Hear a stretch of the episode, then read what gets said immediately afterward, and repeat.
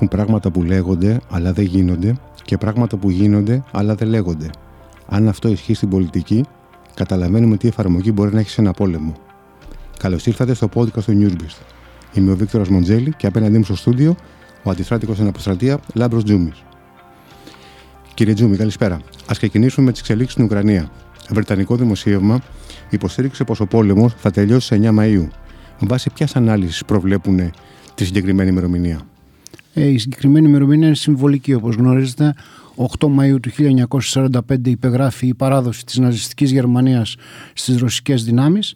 9 Μαΐου είναι η μέρα νίκης που γιορτάζουν οι Ρώσοι στο Κρεμλίνο με την παρέλαση στην κόκκινη πλατεία και ενδεχομένως οι Βρετανοί το συνδυάζουν με αυτό.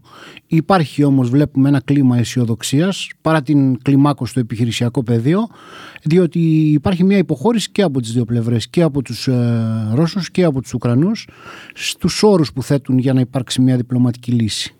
Μέσα σε αυτό το διάστημα, εσείς ως παρατηρητής των γεγονότων, τι περιμένετε να γίνει; Εάν, εάν δεν βρεθεί λύση, γιατί δεν μπορούμε να ξέρουμε, η 9 Μαου είναι μια ενδεικτική ημερομηνία. Μπορεί δηλαδή να βρεθεί λύση και σε δύο εβδομάδες. Εάν δεν βρεθεί λύση, θα δούμε μια κλιμάκωση των επιχειρήσεων από την πλευρά της της Ρωσίας. Όταν ανέφεραν οι Ρώσοι για την ολοκλήρωση της πρώτης φάσης, σημαίνει ότι δεν έχει ολοκληρωθεί όλη η επιχείρηση. Θα, θα υπάρχει και δεύτερη φάση. Εγώ αυτό αντιλαμβάνομαι. Η δεύτερη φάση αυτή ενδεχομένως θα έχει σχέση με έναν ε, ε, ελιγμό, έναν υπερκαιρωτικό ελιγμό των ρωσικών δυνάμεων που θα απελευθερωθούν από το νότιο παραλιακό μέτωπο μετά την κατάληψη της Μαριούπολης και θα κινηθούν προς το ανατολικό κομμάτι, δηλαδή προς το Χάρκοβο και τον Μπα, προκειμένου να περικυκλώσουν τις Ουκρανικές δυνάμεις για να επιτευχθεί ο στόχος που έχει ανακοινώσει η Ρωσία της αποστρατικοποίησης. Γιατί την ουδετεροποίηση ουσιαστικά την έχει αποδεχθεί και η Ουκρανική πλευρά με τις δηλώσεις του Ουκρανού Προέδρου, ο οποίος λέει πλέον ότι δεν έχει διάθεση να ενταχθεί στο ΝΑΤΟ. Κάτι το οποίο θα το πετύχει, μάλλον. Η Ρωσία. Η Ρωσία θα το πετύχει. Νομίζω θα το πετύχει αυτό.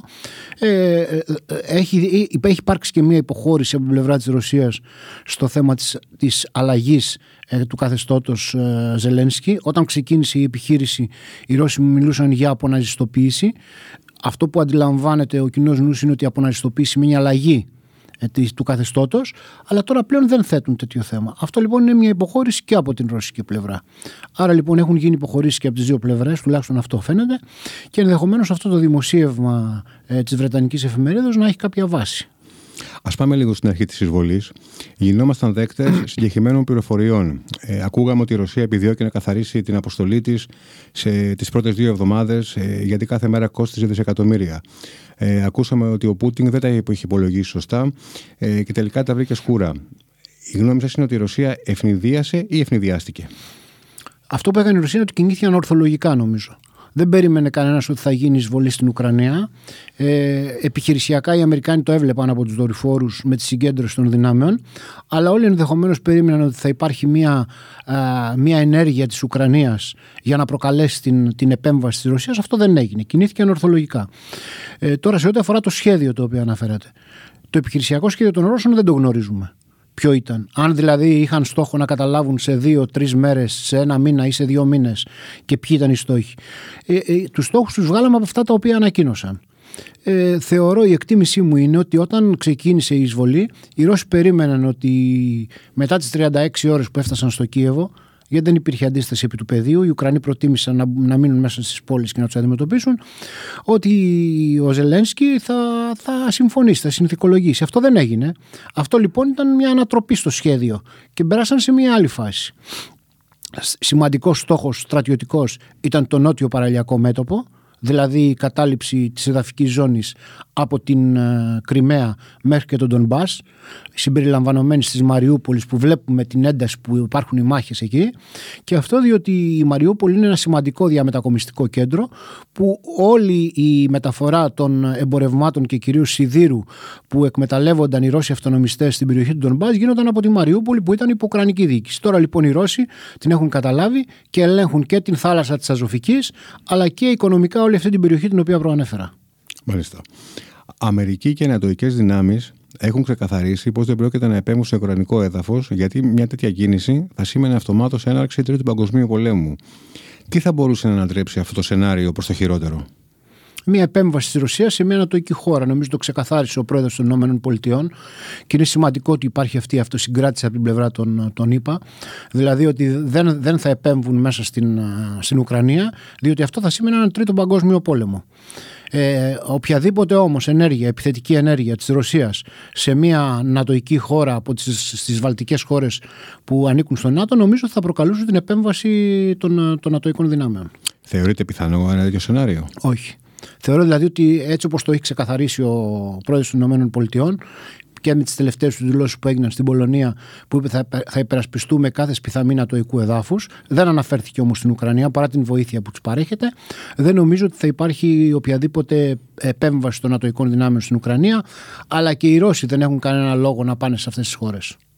Α πάμε λίγο σε κάτι που ακούμε εντόνω το τελευταίο διάστημα. Ε, τι θα σήμαινε για την Ευρώπη και τον υπόλοιπο κόσμο φυσικά μια πιθανή χρήση πυρηνικών όπλων; Όλοι τρομάζουμε και μόνο στη σκέψη ενός πυρηνικού πολέμου, αλλά ίσως να μην μπορούμε να φανταστούμε τις πραγματικές συνέπειες. Υπάρχει ρεαλιστικό σχέδιο αντιμετώπισης μιας πυρηνικής επίθεσης; Ναι, νομίζω θα ήταν μια καταστροφή για την ανθρωπότητα. Δεν πρέπει να ξεχνάμε ότι τελευταία φορά που χρησιμοποιήθηκαν πυρηνικά όπλα το 1945 ε, από την Αμερική και τον Χάρι Τρούμαν τότε στην Χειροσύμα και τον Αγκασάκη έχασαν τη ζωή τους 200.000 άνθρωποι και οι συνέπειες και για το περιβάλλον αλλά και στη συνέχεια για ανθρώπους που έπαθαν καρκίνο ήταν ε, για πάρα πολλά χρόνια. Ε, υπήρχε, υπήρχε αυτή η ένταση ανάμεσα στις δύο χώρες και φτάσαμε και άλλη μια φορά μπροστά σε ένα πυρηνικό πόλεμο. Μιλάω, αναφέρομαι στο 1962 και στην κρίση στο κόλπο των Χείρων στην Κούβα, όταν οι Ρώσοι επιχείρησαν να εγκαταστήσουν ε, πυράβλους με πυρηνικές κεφαλές σε αντιπερισπασμό για την εγκατάσταση πυρηνικών όπλων από τις Ηνωμένες Πολιτείες στην Ιταλία ε, στην Βρετανία και στην Τουρκία. Αλλά τότε είχε επικρατήσει ε, μια αυτοσυγκράτηση και από τους δύο προέδρους, τον Γκέναντι και τον Χρουστόφ, βρήκαν λύση. Τώρα είναι επικίνδυνη αυτή η κατάσταση για τους εξής λόγους. Διότι τον τελευταίο μήνα γίνεται συχνή αναφορά στη χρήση των πυρηνικών. Το ένα είναι αυτό. Το άλλο είναι οι δηλώσεις αυτές του Πεσκόφ και του Μετβέντεφ ότι ε, θα χρησιμοποιήσουμε πυρηνικά εάν υπάρξει απειλή για την ύπαρξη της ίδιας της Ρωσίας είναι λίγο, δεν είναι ξεκάθαρες. Αυτή την υπαρξιακή απειλή ποιος την ορίζει; Την ορίζουν οι Ρώσοι. Αν λοιπόν υπάρξει ένα, ένα πλήγμα με συμβατικά όπλα, ενδεχομένως οι, οι Ρώσοι θα απαντήσουν με πυρηνικά. Αυτό αντιλαμβάνομαι. Ε, ε, η απειλή αυτή έχει έρθει στο τραπέζι για τους εξής λόγους, κατά την άποψή μου. Ο ένας είναι γιατί ο Πούτιν με τον τρόπο αυτό θεωρεί ότι αποτρέπει τις νατοικέ δυνάμεις να επέμβουν στην, στην Ουκρανία. Το άλλο είναι γιατί έχει αναφερθεί κατ' επανάληψη στο παρελθόν στην ταπείνωση της Ρωσίας στη μετασοβιετική εποχή από τη Δύση. Με τον τρόπο αυτό λοιπόν θεωρεί ότι αποκτά τον σεβασμό κατά την άποψή του από την Δύση διότι επιβάλλει τους όρους στην Ουκρανία χωρίς να μπορεί να επέμβει η Δύση σε αυτό. Αλλά είναι επικίνδυνο διότι αν ο Πούτιν τελικά βρεθεί εγκλωβισμένος και σε ένα διέξοδο, ενδεχομένως μπορεί να χρησιμοποιήσει και πυρηνικά. Και τα πυρηνικά, ξέρετε, χωρίζονται και σε τακτικά και στρατηγικά και αυτό έχει μια σημασία.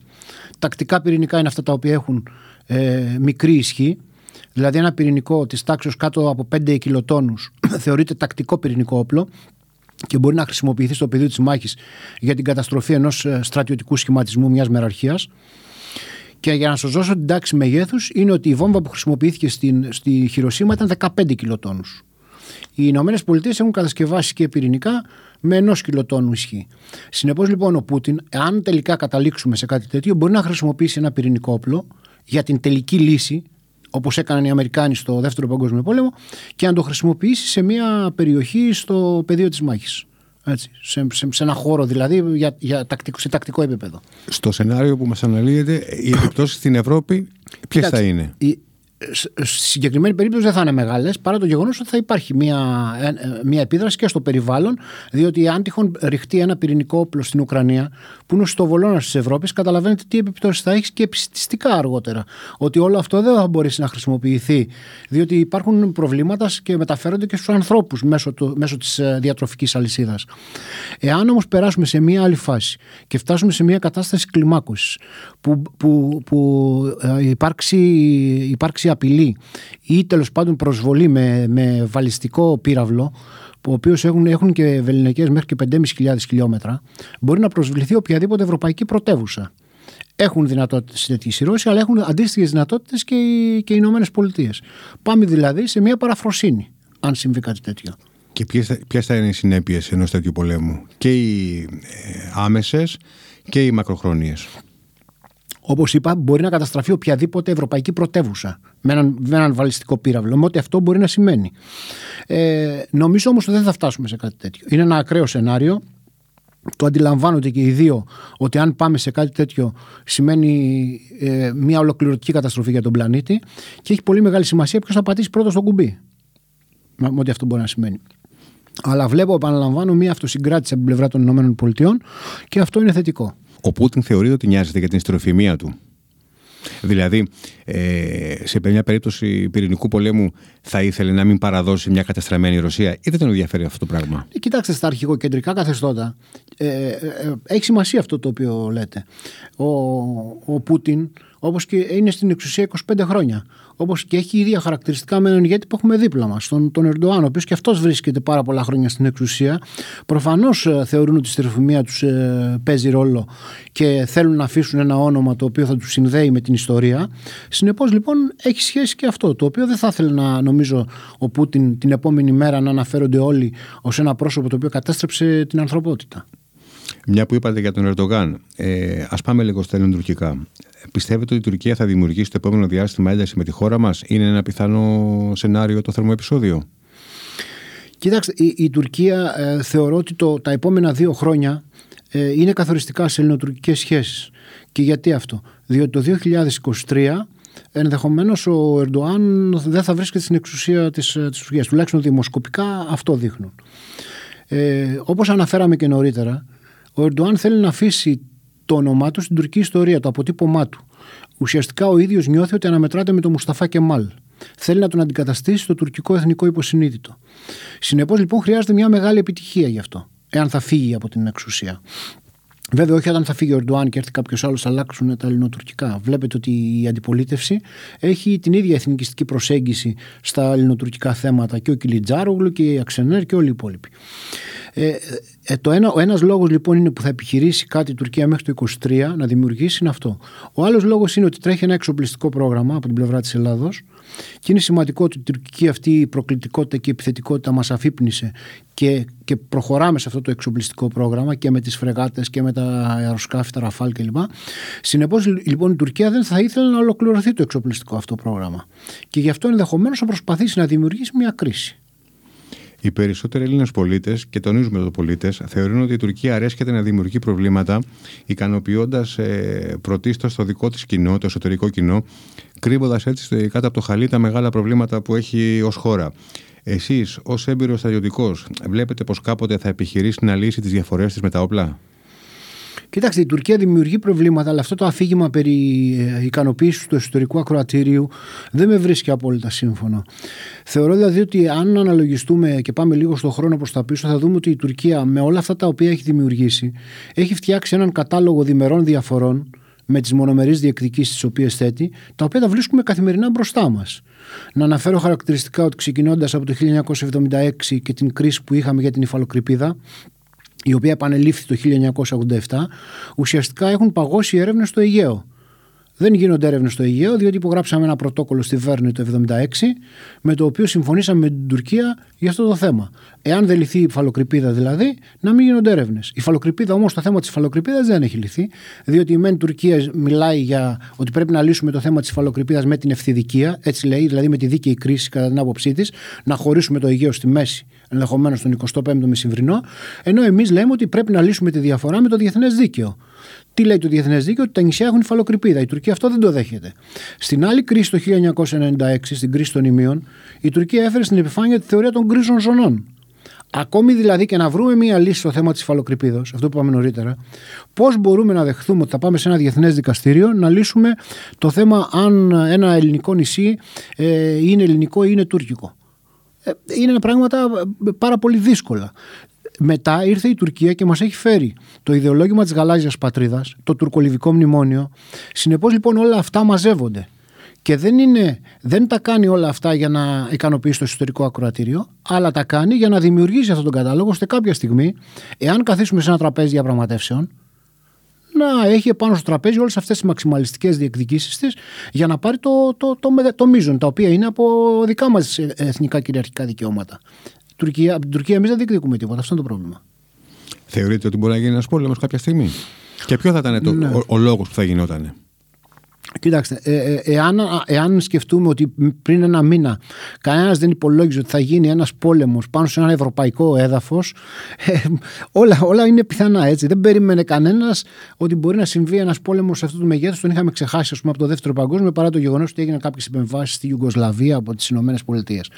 Τώρα, εδώ ε, έχει μια ιδιαιτερότητα ανάμεσα στην Τουρκία και στην Ελλάδα. Ε, δεν υπάρχει αυτή η ανισορροπία ισχύως που υπάρχει ανάμεσα στη Ρωσία και στην Ουκρανία. Η Ελλάδα έχει έναν στρατό ο οποίος είναι μέλος του ΝΑΤΟ. Ε, είναι ένας στρατός ο οποίος έχει ποιότητα και ηθικό και είναι σημαντικό αυτό.